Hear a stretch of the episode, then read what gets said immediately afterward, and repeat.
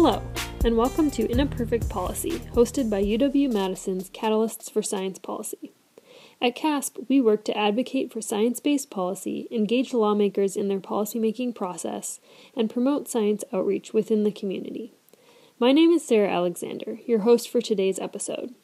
Today we're going to listen in on a science policy panel that was hosted by CASP at the Adult Swim Science Fair held on July 9, 2020, via Zoom. We wanted to host the science fair to try to bridge the gaps between our research, public opinion, and public policy. Throughout the evening, we aimed to educate both policymakers and community members on the scientific method and how it is applied to both local and global issues. The overall goal of the science fair was to create an environment for citizens and lawmakers alike to explore scientific topics that affect Wisconsinites and to spark discussions about local, national, and even global issues. Initially set for late March as part of the Madison Children's Museum's monthly series, the in person event was sidelined due to the COVID pandemic. So CASP pivoted to a virtual event that was held on July 9th. The virtual event had many of the same components as the in person, such as at home do it yourself science, science trivia sessions, and a panel of science policy experts. Their discussion centered on leveraging science to inform evidence based policy on controversial issues. We'll be sharing that panel discussion with you for this episode. The panel consisted of Jo Handelsman and Kate Austin Stanford. Dr. Handelsman is a professor of plant pathology and director of the Wisconsin Institute for Discovery at the University of Wisconsin Madison. She has previously served as Barack Obama's science advisor, wrote a book on mentoring, and published research on gender disparities in hiring in academia. She also started an international citizen science project called Tiny Earth, where high schoolers collect local microbes to find new antibiotics. Kate Austin Stanford is the Director of Operations at Public Health for Madison and Dane County, where she aims to incorporate health and racial equity into agency operations. She often speaks about the challenges of working for a merged city county agency and public health surveillance related to COVID. She has previously worked as a consultant, where she worked on What Works for Health, an initiative that ranked health policies based on experimental outcomes in the science literature. She also worked on the Evidence Based Health Policy Project, which analyzed health policy for county health rankings to inform elected officials on the impact of their health policies on the community. Her work has focused on equity in pediatric health care services. We asked each panelist to begin by introducing themselves a bit more to all of our listeners, beginning with Dr. Handelsman. Well, thanks everybody for joining us. It's really great to see so many people or know of so many people since we can't really see you uh, engaged in a discussion of science policy on a, on a rainy Thursday night. So we really appreciate this. My background is in microbiology. I study, I, am a researcher and I, my lab studies interactions of bacteria with plant roots and uh, in soil, and the role that antibiotics play in the lives of bacteria in the real world outside, as in soil. I run the Wisconsin Institute for Discovery, as uh, Laura said. Uh, but before I came uh, back to Wisconsin, I was a science advisor for President Obama in the White House. And so I was the head of the science division of the Office of Science and Technology Policy. Uh, and I worked with the president and the large staff in OSTP on uh, all the, the, whole range of science issues. Uh, my division specialized in uh, science education, space science, agriculture, medicine, public health, and a whole variety of other things. So um, that's all I'll tell you now, and we can talk more later about the policy process I was engaged in. Great, thanks. Um, and I'm Kate Austin Stanford. Um, really happy to be here with you today. Thank you so much for the invite. Thanks everyone for being here for this conversation. It's it's a really important one and it's a timely one, and so I'm hopeful that it will be valuable to you. I'm, I'm happy to be here. Um, so currently I am the Director of Operations for Public Health Madison Dane County. We are your local city county public health department. And so we sit between kind of two entities of local government. Um, we are the only department locally that is structured this way in this merged fashion. So the policy that we're talking about and that we're working with both happens with um, county government and the county board and with the city government and the city council here in Madison. So my role day to day in this in this position is to lead the operations division. It is both kind of the operational engine of the agency, so it's really that kind of nuts and bolts and the budget and um, the administration components, but also our strategic engine. And so really thinking about our long term planning. Um, how do we uh, set up a performance management system to make sure that we are constantly improving how we deliver our services, um, how we inform our um, implementation of local policy. And so that's kind of what I do day to day in kind of the normal world. We are in COVID 19 world right now. So we're, we're a department of about 150 permanent staff. And I would say at this time, about 90% of our staff are supporting our COVID response efforts. So when this response started for us back in January, if we remember back then, it kind of feels like um, a different world at this point. Um, I stepped in as the incident commander of our response. Um, we're the lead agency um, in this response locally. And back then, when we had the only the 12th case in the nation, and obviously things have changed a lot since then. Um, I do want to make a quick disclaimer. This spring, I became a new mom, so I took some time away for maternity leave. So if you think you hear a baby, you probably do. but um, am, am back now at work, working in a planning and finance role as we map our response and recovery efforts. Um, and I was really drawn to the field of public health more broadly because I just was really taken by the discipline and looking at the health of populations and really looking at those upstream factors that can influence health outcomes. So, thinking about housing, transportation, built environment, and all the uh, education, employment, all, all of those um, determinants of health that we know are so important and we know that those policy systems and environmental changes really can make a huge difference for the health of our communities. For the first question to get everyone who's listening in familiar with what science-based policy looks like locally what are some recent science-based policies in madison or wisconsin that either impact your work or impact the people that you serve uh, and we'll start with Kate for this question. Great. So um, we'll talk about more of the, the COVID response work later on. Um, but outside of that, that response work, our department, nearly all of the work, um, all of, you know, the work is rooted in science, right? And it's a lot of the work we do is implementing policy and imp- implementing that evidence-based policy. So some examples of what we're working on before, um, we kind of turned our attentions to the coronavirus response.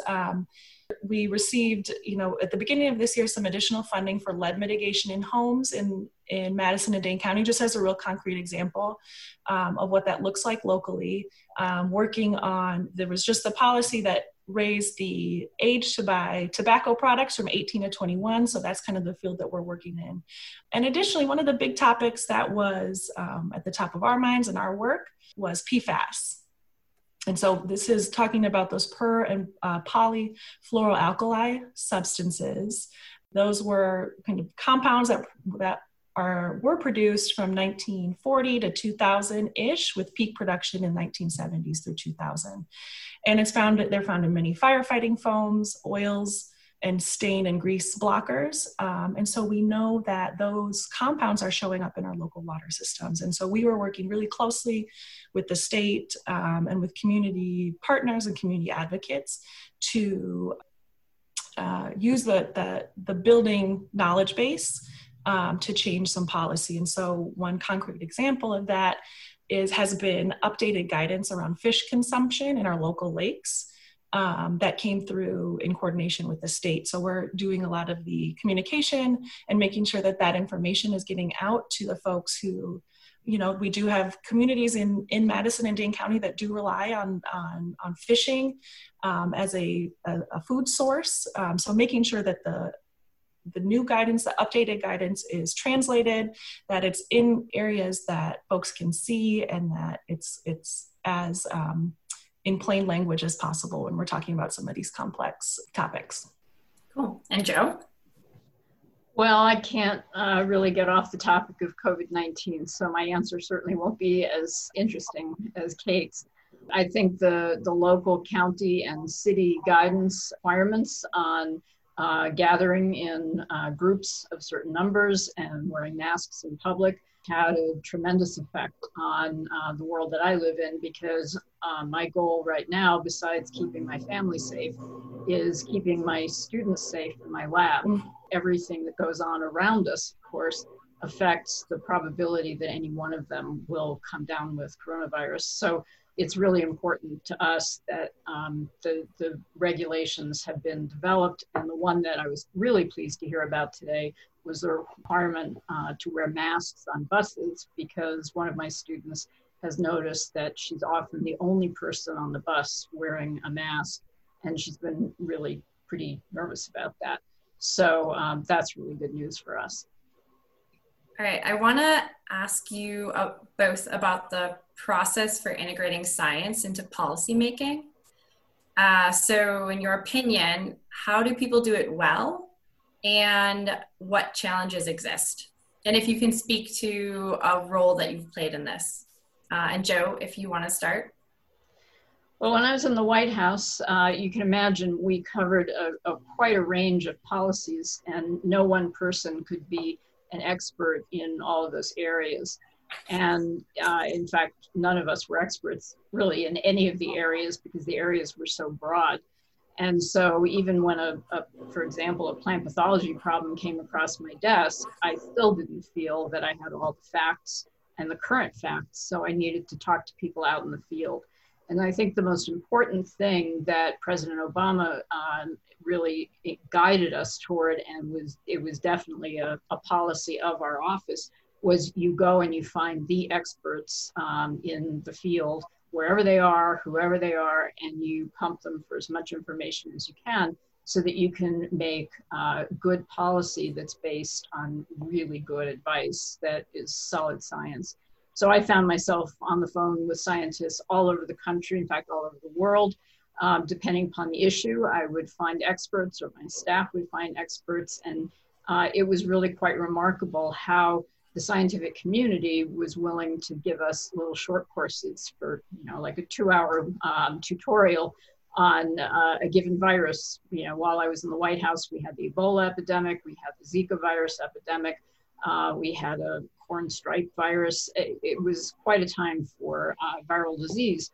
And so I spent a lot of time talking to virologists and epidemiologists and people who were experts in uh, all the areas that I needed to cover. So to me, that was the essence of good policy was using the experts. And unfortunately, in many settings, uh, we see um, uh, people assuming that they know answers without actually consulting experts. And so dependence on experts to me is the, the core.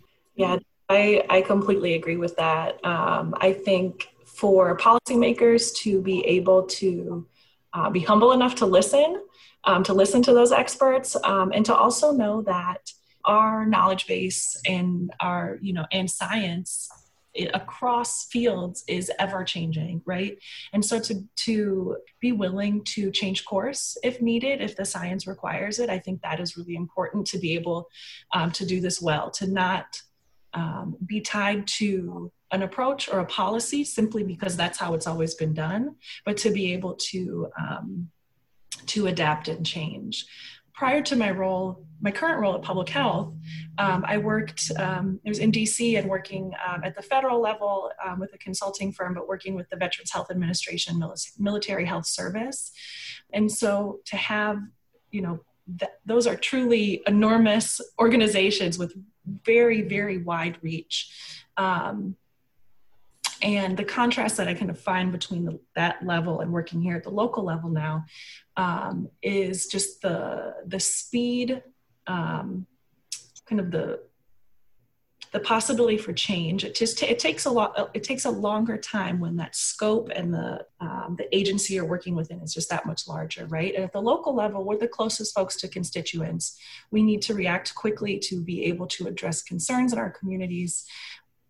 And so we need to both recognize that kind of address that need to react, but also know that the science doesn't always quite move as fast as um, public opinion does. So it's a really it's a balancing act, um, particularly here at the local level.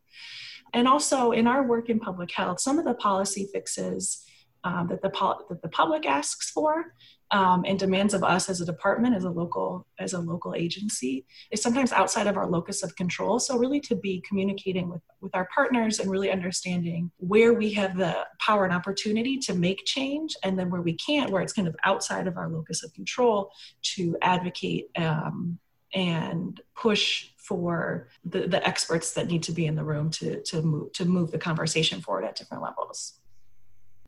So a follow-up question to that, and you both spoke to it a little bit, talking about finding the expert, uh, having policymakers be humble enough.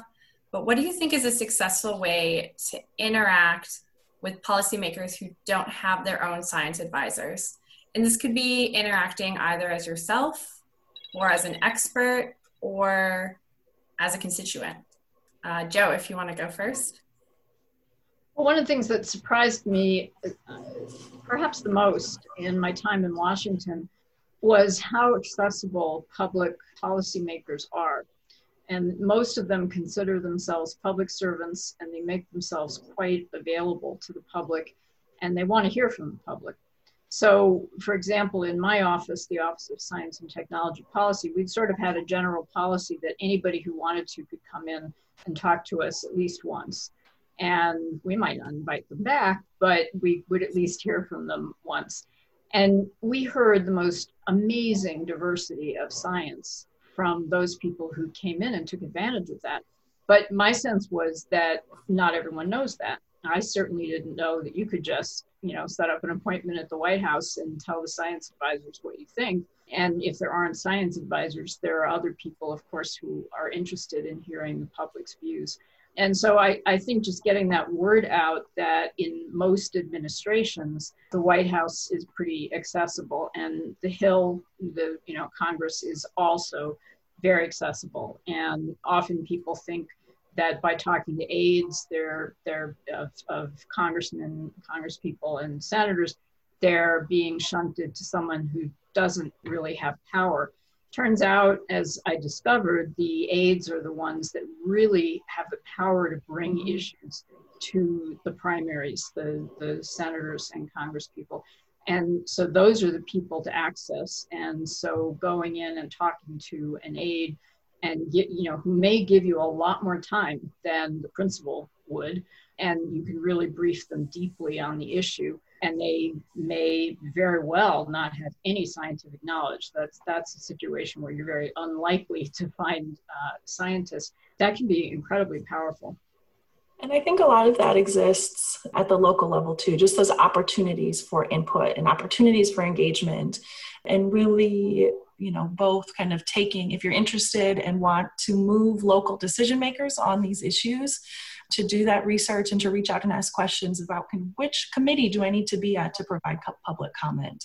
Um, who are the folks that staff the different agencies within your local government, with your state government, and how to connect to them? And so I think um, Jo, you're absolutely right in that most folks are in the uh, field of public service to do just that, right? And to listen um, and to make themselves available. And it really makes a difference. You know, if we get, there's a lot of groups that kind of organize individuals locally um, as well as on the state and, and national level to provide kind of a coordinated approach to push and advocate for a specific issue.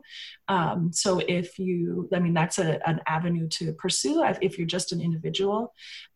I do want to highlight um, two uh, resources um, that are available to decision makers um, and that you can, as a as an individual, can explore and figure out how to get connected to. These are both here in Wisconsin. So first is a program called What Works for Health, and that is out of the County Health Rankings and Roadmaps program at the university and the Robert Wood Johnson Foundation. Um, and so this initiative is it, it looks at policies and programs and interventions that address gaps across across the health factors right to address all those social determinants of health and what what works for health does is really combs the research looks at the most current randomized controlled trials pre-post studies like all of the different um, uh, levels of rigor of, of the scientific evidence base um, for these policies and ranks them in terms of their um, effective, effectiveness to make change. And so, as um, someone in local government, um, this is a really um, useful tool to be able to um, quickly go somewhere where you don't have the time to do that deep, deep dive into the research to have that already synthesized. Um, and a recommendation put forward is really helpful. Um, so if there's if there's policies that you are advocating for and a resource like that exists that has already kind of synthesized that information and put it in a nice package for your elected officials um, definitely take advantage of that and if you'll indulge me, I want to share one more uh, resource. It's the Evidence Based Health Policy Project, which is a partnership, again, between the UW Population Health Institute and the La Follette School of Public Affairs at UW. And so, this goal is, again, to provide policymakers, and this is primarily at the state capitol, with timely, high quality information and the latest science to allow for evidence based decision making. Um, and so, this group works really hard to um, navigate politically polarized waters and to show up with that evidence base um, so that folks from both parties come to the table and really listen to um, the current you know the latest and the greatest and and those experts and it's really they have open forums um, prior to to covid they were held um, I think it was quarterly, just about on lots of different topics. So if you find kind of your area of expertise or your area of passion and interest, um, you're able to go and attend those events um, and also refer your elected officials to this resource, um, which is a really great one, well vetted, well researched for evidence based policymaking. Great, thanks for those resources. You each have policy experience at def- different levels of government. Um, and obviously, different structures exist at each level. We've spoken to it a little bit, but what factors do you think need to be considered when you're developing a local science based policy versus a national science based policy? That's a great question. I will say, I'll just jump in really quick um, to just to reiterate a point that I made earlier. Um, it's really to think about um, for us thinking about what we can what we have the purview over what's in our control as a local as a local entity um, some of the um, areas where we'd like to make stronger science-based policy um, we're preempted by the state from doing so and so really to kind of do your research um, work with your local counterparts and local organizations. A lot of the local organizations are really skilled at being able to target the appropriate level um, of government because a lot of that kind of true foundational change and mandates can happen at that higher level where and then it trickles down for implementation to the locals. And so really being thoughtful um, and strategic about where you are asking what you're asking for and whether it's in with that entity's area and scope of, of work and control I think uh, all levels of political intervention or policy intervention benefit from having experts in policy. And so, if you're a scientist trying to inject science into the policy making, it really helps to have a liaison who knows the, exactly what Kate was saying in terms of the level at which you might enter, uh, and also how to enter and who, who to talk to. For the university, for example, when we want to affect policy in Washington, we have experts in Washington who represent the university and can make that case or bring a representative of the university who's an expert in the topic to the right offices. And most universities have that kind of linkage. And that really helps because those people are around the policymakers all the time so they know them, they know who is interested in what issues, and they know the route to get you in, and, and the scientist doesn't have to worry about that part of it. Okay, to move on in the science policy topics, uh, current topics, effective policy is inclusive of diverse voices.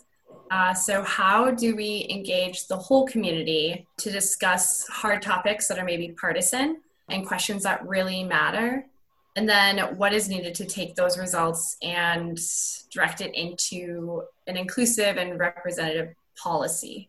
It's kind of a long question, but how do we engage all the voices? And then how do we enact policy that helps vo- all the voices? Uh, Kate, maybe you want to speak to that first since you've been talking about upstream factors. Yeah, absolutely. Um, so, a couple kind of initial thoughts. Um, I think, first of all, as we're thinking about and really being intentional about including voices in the process, um, as government officials, we need to acknowledge that the current state of our society, the inequities that we see in health in, in health outcomes, in educational outcomes, really across the board, are um, didn't happen by accident, right? Like those were policy decisions that were made despite you know milestone civil rights laws to maintain those racial inequities and so i think being honest with community and and acknowledging that owning that really allows for a basis of trust to be developed with community members and populations that have historically had really really negative and harmful interactions with government and so that is really key to moving us in a different direction and so, as local government, I think that we are uniquely situated um, to really examine and transform policies and practices, how those policies are implemented on a day to day basis towards racial equity. And a component of that, when we're talking about science, is to be willing to open, kind of broaden our our our view, broaden broaden our scope to really treasure and value lived experience in addition to what we know to be true about science. Um, a lot of the scientific, a lot of the studies that we've done or that have been done uh, related to um, the implementation of different policies or just the science base has not and the research base has not always been inclusive of a diverse um, set of experiences and voices right and so if only folks experiences were studied within a trial and we're basing our decisions and policy making on that study, we're still going to continue the inequities that we see. And so, if we are more inclusive and broaden our understanding around how we shape policy as it relates to science to bring in that evidence, but to also include lived experience and voice from the community, that's going to get us to that's a good good start to get us to a different place. Um, and lastly, I'll say that both the city and the county um, have invested significant time and resources into um, equity work and us as a health department in health equity work. And there are a set of toolkits, particularly on the City of Madison side, that allow us to do an equity analysis on policies as they come forward. So it is bringing folks to the table up front as you're building and crafting policy to talk about who would be disproportionately impacted by the implementation of this policy and and how can we mitigate some of those things up front? So we're not learning years down the line that this this policy that we implemented we thought it was this great idea.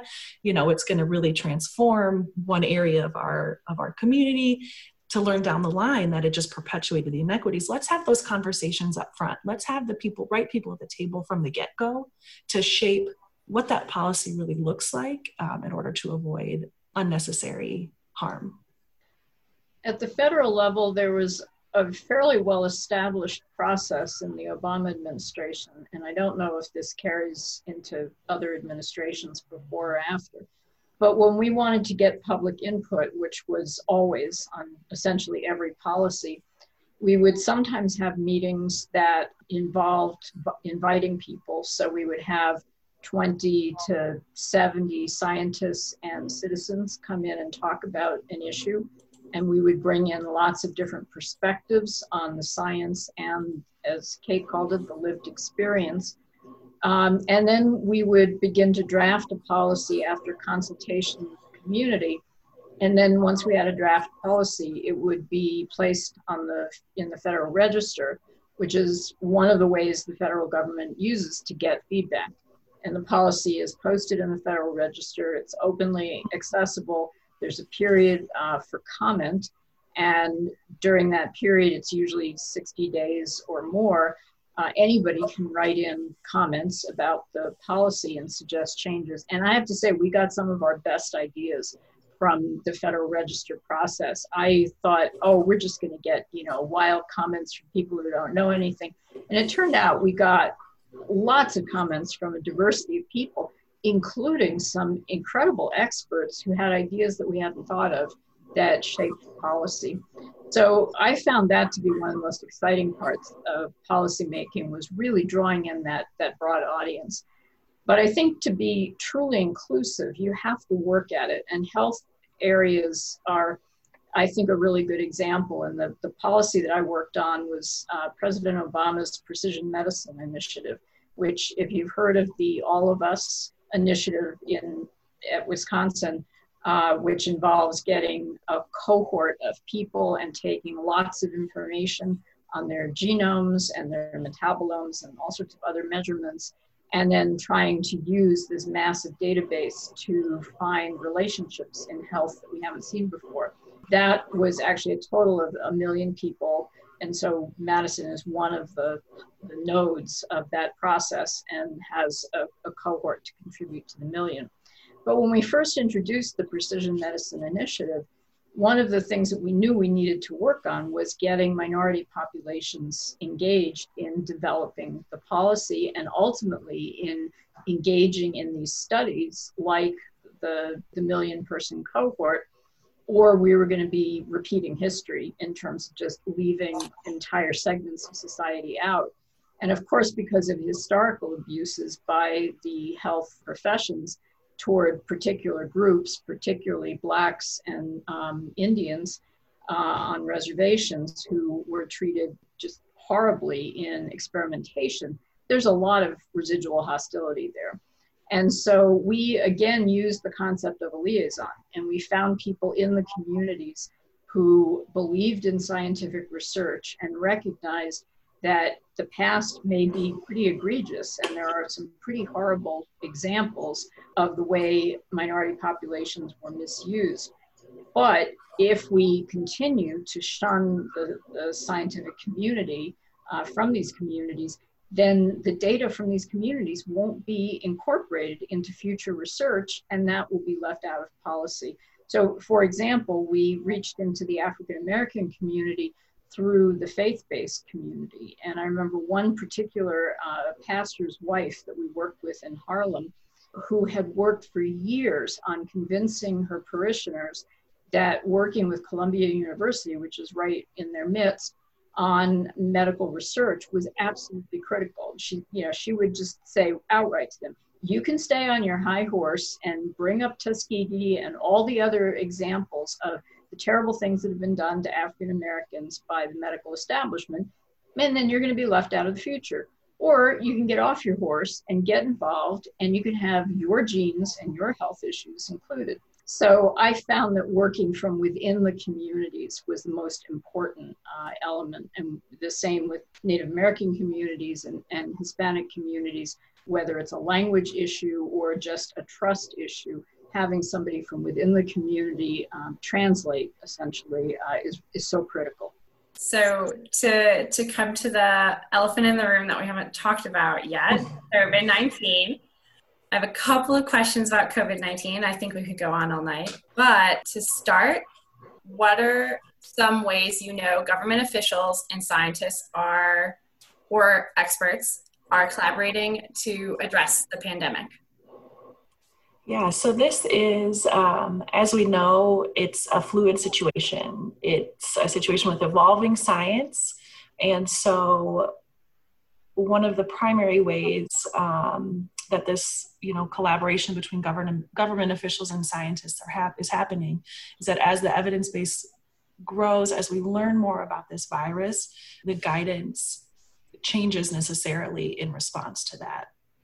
So you'll see at the local level here in Madison, and Jo, you spoke to this earlier about the masking policy that, or the mask, the order, the emergency order requiring masks in, um, indoors. That was a response to um, what we've learned um, over the course of, of, this response. And there is there is really significant uh, collaboration happening across tiers of government. One example from kind of way back when, when we were getting started in, in the response in that kind of first case in Madison, if you, if you remember back then, um, the CDC actually deployed a GO team to Madison, Wisconsin to work here with the local health department, also in collaboration with the state. Um, that GO team was comprised of epidemiologists and researchers who both were teaching our team, our local team, how to conduct that COVID 19 testing. But, and they were sharing the latest information, what they were learning um, through the CDC, through their international networks, the state, and also to set up ways to capture information so we, we could learn from, because this was one of the earliest cases, how we could learn from this individual who had tested positive coronavirus what we could learn about the virus moving forward. And so it was kind of twofold in, in collaborating in the response and also understanding that we need to be actively researching in this area as we move forward um, because it is this new and novel virus. I think we've all seen uh, numerous ways that, for example, um, Tony Fauci, uh, the National Institutes of Health, or the, the National Institute of is it, Allergy and Infectious Disease, and several others have had a voice at the federal level. Um, the head of CDC is another one. Occasionally we hear from FDA. And I think those have been extremely important in bringing the science into of coronavirus into policymaking. They haven't always been successful in um, getting the policy to adhere to the science. Uh, and I know that's been, you know, just an ongoing conflict, but I think we have heard how that can be done and whether it's successful or not is something to be seen. And how do you think we're doing at communicating this evidence based health to the public? I feel like, Kate, you can speak to that. Mm-hmm. Yes, this is something we talk about each day, right? Each and every day. Um, at the local level, we are working with community organizations to make sure, and this kind of speaks to some of what um, Jo was um, referencing in, the, in, your, in her earlier answer, um, working with organizations to make sure that we're communicating messages in plain language as best we can, making that language accessible, not only just in terms of kind of de complicating or just get, get, getting like the jargon out of the out of the messaging but also making sure it's available in different languages spoken within each community. So for us in madison and dane county that's making sure all of our messaging is in english and spanish and Hmong and also making sure those messages are culturally re- relevant. So, and that is really where we lean on our community partners and where the work that we've done in building relationship is paying off, and that we're still working in building trust and relationship with, with community organizations to be able to get this messaging out. I think there are two main challenges that we are running up against right now. One, as I mentioned earlier, the science is evolving, it is changing um, which means that our messaging um, and our guidance is changing as well. And that creates a lot of confusion for folks. And so, to be as clear as possible that we are communicating um, and basing our decisions about what we know to be true at this moment in time, and then just repeating those messages to help them sink in. Um, the second main challenge is, is, that we're finding in messaging is that there really is mixed messaging coming from leaders at various levels of our state and, and federal governments. We have folks in positions of power and public trust who and, and authority that are contradicting science. That makes it extremely challenging for the guidance to get through to help folks protect themselves from, from coronavirus. So, for example, something that we've learned locally and also that we've heard from counterpart agencies across the country is that as states and municipalities have opened back up, you have a lot of folks who you know will test positive for coronavirus because they've been out at a they've had a family gathering they've been to a bar something like that. And particularly for those folks that have have been exposed to the virus in those public places um, after reopening, they'll communicate with the contact tracers, those folks who are following up with and trying to determine who you've been in contact with if you have um, tested positive for coronavirus. They'll tell our contact tracers that, you know, if a place is open, we assumed it was safe to go. And so you hear that in kind of some of the uh, states in, in the Sun Belt that are currently experiencing a huge spike in cases. Like, you know, we we we assumed it was safe if things were if things were back if things were open it would be safe for us to do to go out and enjoy what we what we like to enjoy. So that's been proving really challenging. So we have a couple of questions from the audience. So we're going to move over to those questions for now. And so first the audience is interested in how you became interested in science policy and what was one of your biggest challenge or biggest success in your career so far. So, Jo, if you want to start. Um, so, I didn't think I was interested in science policy um, when I got a call from the White House saying President Obama would like you to come to be director of the science division at OSTP. And I I didn't have to say, now what's that? I did actually know, but just barely. And I said, I can't even imagine why you invite me to a place that has policy in its name. I don't know anything about policy. And over the series of, a course of a few weeks, they convinced me to consider it, which I, I was not going to consider the position at all uh, at first convincing me that there are plenty of people in Washington and in the White House who know how to turn ideas into policy, but what they need was the science, scientific expertise, and the ideas about what you can do with science and what kinds of policies would make sense. And then others could translate that into um, politically viable uh, options for policy what I realized only afterwards is that I had been involved in policy in small ways on uh, committees uh, that looked at science education policy, uh, antibiotic policy, uh, reports by the National Academy that I had worked on uh, on uh, topics like microbiology and metagenomics.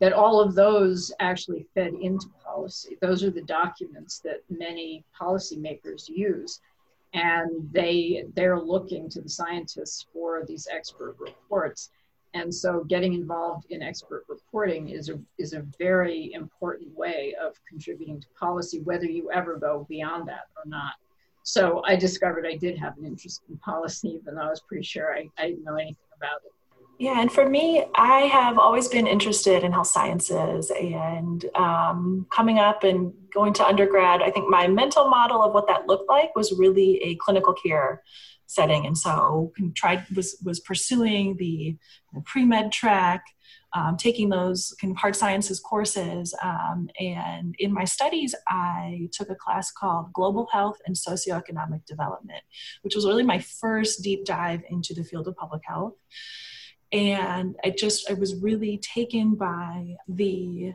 impact and the importance of policy of systems of how we set up our society on the health of all of us and, and, and our communities. So that really kind of shifted my understanding in terms of and towards a more science, of a policy focus. I ended up pursuing a master's in public health at the UW um, and also my master's in public affairs, so that policy component to kind of bolster and strengthen my understanding about how to make change to advance health and address inequities. You have me feeling so inspired between you.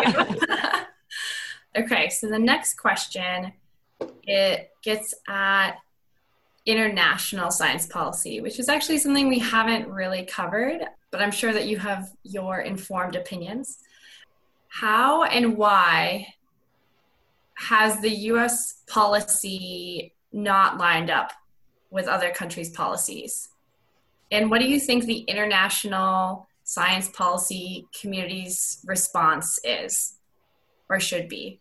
Well, I can say from uh, being the United States representative to the and leader of the delegation of the U.S. to many science meetings. So they're the, like science ministers of the G20 or the G7, which I attended both of. There are all sorts of subgroups across the world that make uh, policy agreements among countries that it used to be that the United States was seen as the most forceful and potentially important voice. And I remember being just struck when I went to a meeting in Japan and somebody laid out the problem and then immediately turned to me and says, said, and what does the United States think? And it was quite an experience to be representing the United States, but fortunately I did have the president's policy with me, so I was able to speak to it. But there was enormous respect for the United States, and that was really gratifying. President Obama was beloved. I think he was actually even more beloved abroad than he was at home. Um, people would just like run up to you and if they knew you were from the White House and say, "Oh, what's he like? What's he like?" And they'd want to touch you just because they you had touched him. And so he he was quite a celebrity abroad. And so the United States science policy was a celebrity as well. Right now, I think science policymakers are either ignoring the United States or just baffled by our contradictory policies, our complicated, sometimes nonsensical policies that contradict the science. So I think the world is is kind of shocked by the United mm-hmm. States not carrying its its load uh, in in science. Yeah, and I think also it's a what's happening right now is a demonstration of how powerful some of those other competing factors are in, in influencing decision making. I think sometimes I know when reflecting on my time at the university, kind of in academia, it is really clear. It's like, well, here's the science. Why don't we implement this? It's an easy answer, right? It makes sense. But what, what we come up, what we run up against is all of these other political realities, economic realities that really um, make the implementation of a science based policy less feasible.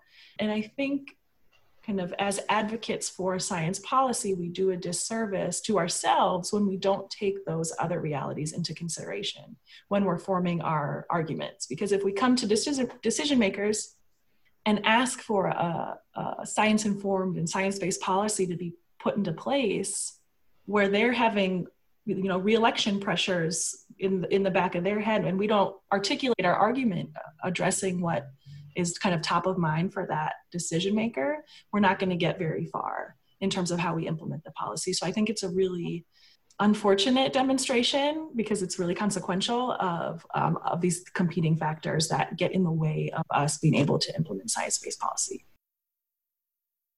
we did have a couple of questions on getting involved in policy. One question was how do we or a person provide direct feedback uh, to policy or on policy? And should we focus our efforts on the local or the federal level? Uh, first part is just to reach out to offices, and I talked about this before going to your local congresspeople and senators if you want to affect at the federal level and talking to the aides in their office or writing emails. They all have websites where you can post comments about policy. One of the things that is a little surprising is on most policies how little feedback our leaders uh, mm. get at you know the, particularly at the federal level. They just don't hear from very many constituents. So your voice can be very loud just because there are very many other voices there. I can't make a general statement about local versus federal. I think it depends on where you want to have an effect, how much of an effect, and who you want to affect. If you want to affect your community and how it is handling COVID-19, for example, then I think local is makes more sense. If you want to affect climate change policy at an international level, then clearly the federal level makes more sense. Yeah, agreed. It is. It is really um, kind of thinking about what your passion is and what you are advocating for and then exactly as Jo said to to kind of target the appropriate entity kind of level of government that does deal and has decision making authority in that arena. Uh, okay so uh, final questions before we finish up this panel discussion. In advance we asked each panelist uh, to prepare some answers for some take home message questions. And so the two that I wanted to pose to you two are based on your expertise, what is one policy or institutional change that needs to happen right now to move us in a good direction? And then also, as we're living through this pivotal moment in history where racial, racial injustice and COVID 19 issues are energizing the public, how do we leverage this energy to start addressing those long-standing problems? I think the first one is easy. I think we need a national and many local policies on wearing masks. Um, it's the one activity that we know will make a difference in contagion of COVID 19. Social distancing is also great, but it's a little harder to legislate. And if everyone wore a mask, the numbers would simply go down. So that would be my one one policy. I think in every science policy issue that we come up with, we need to immediately be bringing into it the equity issues. And that mm-hmm. has not always been done.